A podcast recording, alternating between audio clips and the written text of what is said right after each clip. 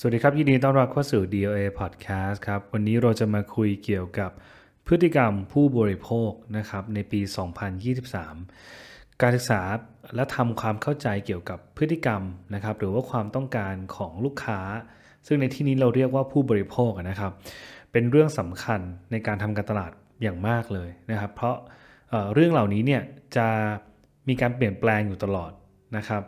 การมองเห็นอนาคตหรือเทรนด์ นะครับเพื่อนำมาวางแผนแล้วก็หากลยุทธ์ที่เหมาะสม แล้วตอบโจทย์ผู้บริโภคเนี่ยเป็นเรื่องสำคัญที่จะทำให้การตลาดประสบความสำเร็จ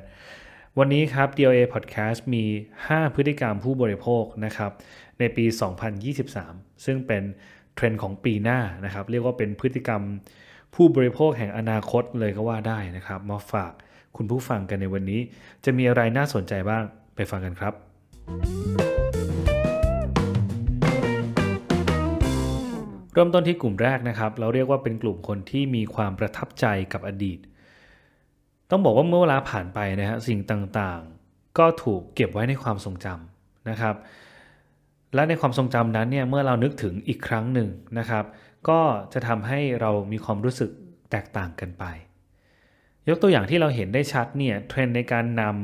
ำสินค้าหรือว่าของที่เก่าหรือว่าอยู่ในยุคอนาล็อกเนี่ยมา ใช้อีกครั้งหนึ่งในยุคดิจิทัลเนี่ยเป็นการนำความเก่าที่มีความเก่านะฮะมาสร้างให้เกิดกระแสอีกครั้งหนึ่ง จากเทรนด์แฮชแท็ก90 ที่เราได้เห็นและได้ยินกันนะครับ ไม่ว่าจะเป็นเรื่องของแฟชั่น เสื้อผ้าเครื่องแต่งกายนะครับ การถ่ายภาพด้วยกล้องฟิล์มนะครับ ด้วยตู้ถ่ายภาพหรือแม้กระทั่งเกี่ยวกับ รสนิยมทางด้านดนตรี หรือว่าแนวทางดนตรียุค 90 เนี่ย ก็เป็นอะไรที่มีความเก่า แต่ว่ายังคงมีความคลาสสิกแล้วก็ประทับใจหลาย ๆ คนที่ชอบในสิ่งนี้นะครับ การนำแผ่นเสียงนะฮะกลับมาใช้อีกครั้งหนึ่งหรือว่าการออกแบบเครื่องเล่นแผ่นเสียงให้ดูทันสมัยมากขึ้นเนี่ยก็เป็นสิ่งที่ตอบโจทย์ของผู้บริโภคนะครับที่มีความประทับใจ เกี่ยวกับอดีต ต้องบอกว่าตามหลักจิตวิทยามนุษย์แล้วเนี่ยเรามักจะมีความทรงจำนะครับ เกี่ยวกับอดีตอยู่แล้ว ซึ่งจะเป็นความทรงจำที่ดีนะครับแล้วเราอยากจะวนกลับไปเพื่อรื้อฟื้นเรื่องราวดีๆ เหล่านั้นอีกครั้งหนึ่งก็เพราะว่าการนึกถึงความทรงจำที่ดีเนี่ยจะช่วยให้ความรู้สึกของเราดีขึ้น หรือว่าช่วยเยียวยาเราจากความตึงเครียดที่เรากำลังเผชิญอยู่ในปัจจุบันนั่นเองนะครับ ถ้านักการตลาดอยากจะลอง ปรับกลยุทธ์นะครับในการสื่อสารที่จะเข้าถึงผู้บริโภคกลุ่มนี้นะครับ ลองเน้นไปที่ความคลาสสิกความดั้งเดิมของสินค้าหรือบริการบางอย่างนะครับทำให้มันมีมูลค่ามากขึ้น แล้วก็ได้ชวนนะครับลูกค้ากลุ่มนี้เนี่ยย้อนกลับไปสู่ภาพจำในอดีตที่มีความประทับใจ กลุ่มนี้ก็น่าจะโดนใจกับอะไรแบบนี้อยู่ไม่น้อยนะครับ กลุ่มที่2ครับเราเรียกว่านักสะสมความทรงจำใหม่ ๆ หรือว่า the memory makers นะครับต้องบอกว่าจากการระบาดของโควิด ในหลายปีที่ผ่านมานะครับทำให้พวกเราหลายคนเนี่ยทำงานอยู่แต่บ้านนะครับไม่ได้ออกไปไหนเลย แล้วก็ชีวิตติดอยู่กับบ้าน ใช้ชีวิตกินนอนทำงานอยู่ที่บ้านเป็นหลักนะครับ ก็ทำให้เกิดคนกลุ่มหนึ่งครับที่รู้สึกเสียดายช่วงเวลาที่หายไปทำให้ คนกลุ่มนี้เนี่ยใส่ใจที่จะใช้เวลาที่เขามีอย่างมีคุณภาพมากขึ้นนะครับ ดังนั้นผู้บริโภคกลุ่มนี้จะเลือกใช้เวลาในการทำสิ่งต่างๆ ที่ตัวเองมีความสุข อย่างเต็มที่ หรือที่เราได้ยินสำนวนว่า work hard play hard นะครับเป็นการสร้างความทรงจำดีๆในรูปแบบหนึ่งครับแล้วก็เป็นการชดเชยความรู้สึกเสียดายในเวลาที่ผ่านมาด้วยเหมือนกันว่าเอฉันพลาดอะไร ไปหรือเปล่าในชีวิต หรือว่าเวลาที่เสียไปกับการอยู่แต่บ้านเนี่ยมันทำอะไรได้มากกว่านั้นไหมนะครับ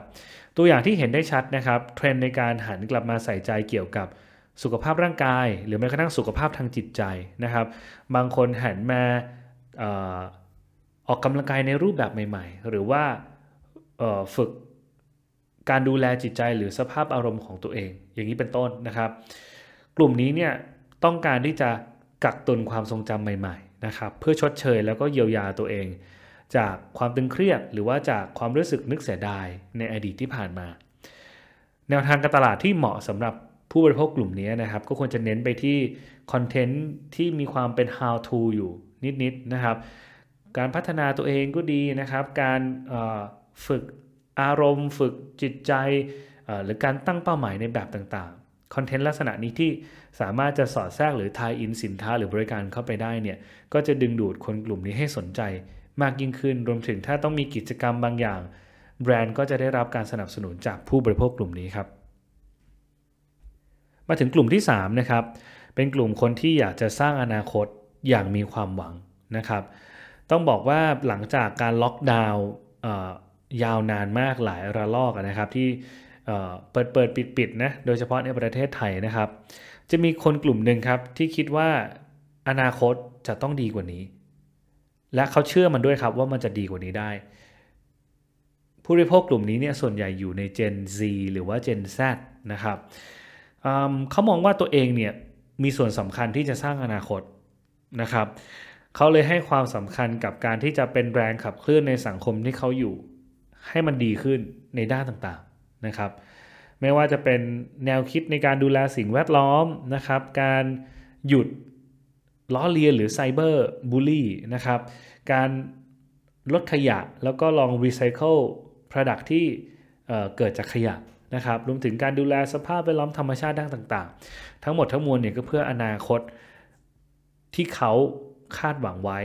มันจะเกิดขึ้นจริงแล้วมันจะน่าอยู่ขึ้นนะครับ แนวทางการตลาด ที่เหมาะกับผู้บริโภคกลุ่มนี้ก็จะต้องเน้นไปที่ value ในสิ่งต่างๆ ว่าสิ่งนั้นให้อะไรกับโลก ให้อะไรกับสังคมนะครับยกตัวอย่างที่เห็นชัดก็อาจจะเป็นแนว go green นะครับ การประหยัดพลังงาน การลดมลพิษ การรักษาสิ่งแวดล้อม รวมถึงความเท่าเทียมในมิติต่างๆนะครับ คนกลุ่มนี้เนี่ยจะเป็น เรียกว่าเป็นคนกลุ่มอนาคตเลยนะฮะ เพราะว่าจะเป็นผู้บริโภคที่จะพัฒนาไปเป็นคนทำงาน คนที่จะเป็นฟันเฟืองที่สำคัญในการขับเคลื่อนสังคมในอนาคตนะครับ กลุ่มที่ 4 ครับ เราเรียกว่ากลุ่มที่อยากทวงคืนช่วงเวลาที่หายไป หรือเรียกว่า pandemic revenge กลุ่มนี้เป็นกลุ่มที่อยากจะกลับไปเจอโลกอีกครั้งหนึ่งครับ ไปงานคอนเสิร์ต ไปท่องเที่ยวนะครับ เป็นคนกลุ่มแรกเลยที่พร้อมจะจองตั๋วขึ้นบินทันทีที่เปิดประเทศ เราเรียกว่า revenge tourism นะครับ จะเป็นการแบบท่องเที่ยวแบบเอาคืนนิดๆนะฮะ โดยเฉพาะกลุ่มวัยรุ่นนะครับ ที่เขาไม่ได้ใช้ชีวิตกับเพื่อน แล้วก็ไม่ได้ไปไหนมาไหนเลยตามที่แพลนไว้นะครับ ทุกอย่างต้องหยุดชะงักหมดเพราะโควิดนะครับ คนกลุ่มนี้ก็จะทดสิ่งต่างๆ ไว้ในใจมาตลอด แล้วก็คิดว่าถ้าโควิดจบเมื่อไหร่ เขาจะออกไปทำ สิ่งต่างๆ เหล่านี้ที่เขาแพลนไว้แน่นอนนะครับ การทวงคืนช่วงเวลาที่หายไปของคนกลุ่มนี้เนี่ยแนวทางการตลาดที่เหมาะสมนะครับ ควรจะเน้นไปที่ธุรกิจท่องเที่ยวนะครับ หรือว่าการจัดอีเวนต์จัดคอนเสิร์ตต่างๆ รวมถึงการกินเที่ยวนะครับ ตามคาเฟ่หรือสถานที่ที่เป็นแลนด์มาร์กต่างๆเนี่ยก็จะเหมาะสมเพราะว่าคนกลุ่มนี้เนี่ยต้องการความสนุกสนานหรือกิจกรรมที่entertainment เป็น entertainment นะสร้างความบันเทิงให้ชีวิต สร้างสีสันให้ชีวิตนะครับ อันนี้คือผู้บริโภคกลุ่มที่4นะครับสำหรับเทรนด์ผู้บริโภคกลุ่มสุดท้ายนะครับ เราเรียกกลุ่มนี้ว่าเป็นผู้สร้างสรรค์สัมผัสใหม่ หรือว่า the new sensorialist นะครับ ต้องบอกว่าระหว่างที่ทุกอย่างในโลกหยุดชะงักกันนะครับ เนื่องจากโควิดเนี่ย สิ่งหนึ่งที่ไม่ได้หยุดไปกับการระบาดของโควิดด้วยนั่นก็คือโลกดิจิทัลนะครับ ต้องบอกว่าโลกดิจิทัลถูกพัฒนา เร็วขึ้นกว่าเดิมอีกนะฮะในช่วงโควิด มีการสร้างสารรค์พัฒนาเทคโนโลยีต่างๆ ออกมาต่อเนื่องนะครับ ผู้บริโภคในกลุ่มนี้เนี่ยคือกลุ่มคนที่เขามีไลฟ์สไตล์ในการใช้เทคโนโลยีที่เป็นเทคโนโลยีอนาคตนะครับ ยกตัวอย่างนะครับ การใช้ดิจิทัลวอลเล็ตในการซื้อของนะครับ การรับสื่อต่างๆ คอนเทนต์ต่างๆ ผ่าน VR นะครับการลงทุนในคริปโตเคอเรนซีนะครับหรือ NFT คนกลุ่มนี้เนี่ยจะเป็นตัวแปรสำคัญที่จะเชื่อมโลกยุคอนาคตนะครับกับโลกของความเป็นจริงเนี่ยเข้ามาอยู่ด้วยกันผ่านเทคโนโลยีต่างๆนะครับในอนาคตเนี่ยคาดว่าจะมีการทำการตลาด แล้วก็การทำการโฆษณากันบน Metaverse ใช่ไหมครับ ซึ่งหลายธุรกิจก็เริ่มเข้าไปจับจองพื้นที่นะครับในโลกคู่ขนานนี้กันแล้ว บางแบรนด์ก็เริ่มสร้าง virtual influencer ขึ้นมาเป็นพรีเซนเตอร์ให้กับสินค้าของตัวเองแล้ว เพราะฉะนั้นโลกเสมือนจริงที่เราพูดกันว่ามันอยู่เหมือนจะอยู่ไกลตัวเราเนี่ยจริง ๆ ก็คงจะไม่ไกลเกินจริงแล้วในอนาคตนี้นะครับ ต้องบอกว่านี่คือ 5 กลุ่มผู้บริโภคแห่งอนาคตนะครับที่เราควรจะจับตามอง แล้วก็ลองปรับ กลยุทธ์ต่างๆ ที่จะสื่อสารกับคนกลุ่มเหล่านี้นะครับอยู่ที่ว่าแบรนด์ของเราสินค้าของเรากำลังสนใจผู้บริโภคในกลุ่มไหนอยู่นะครับ เราปรับตัวนะครับตามพฤติกรรมของผู้บริโภคแต่ละกลุ่มเพื่อจะนำเสนอนะครับสินค้านำเสนอบริการต่างๆ ได้อย่างมีประสิทธิภาพมากขึ้น ผ่านแนวทางการทำการตลาดใหม่ๆนะครับสำหรับวันนี้ก็จบลงเท่านี้ครับ DOA Podcast EP นี้หวังว่าจะเป็นประโยชน์กับทุกๆคนนะครับ ไม่ว่า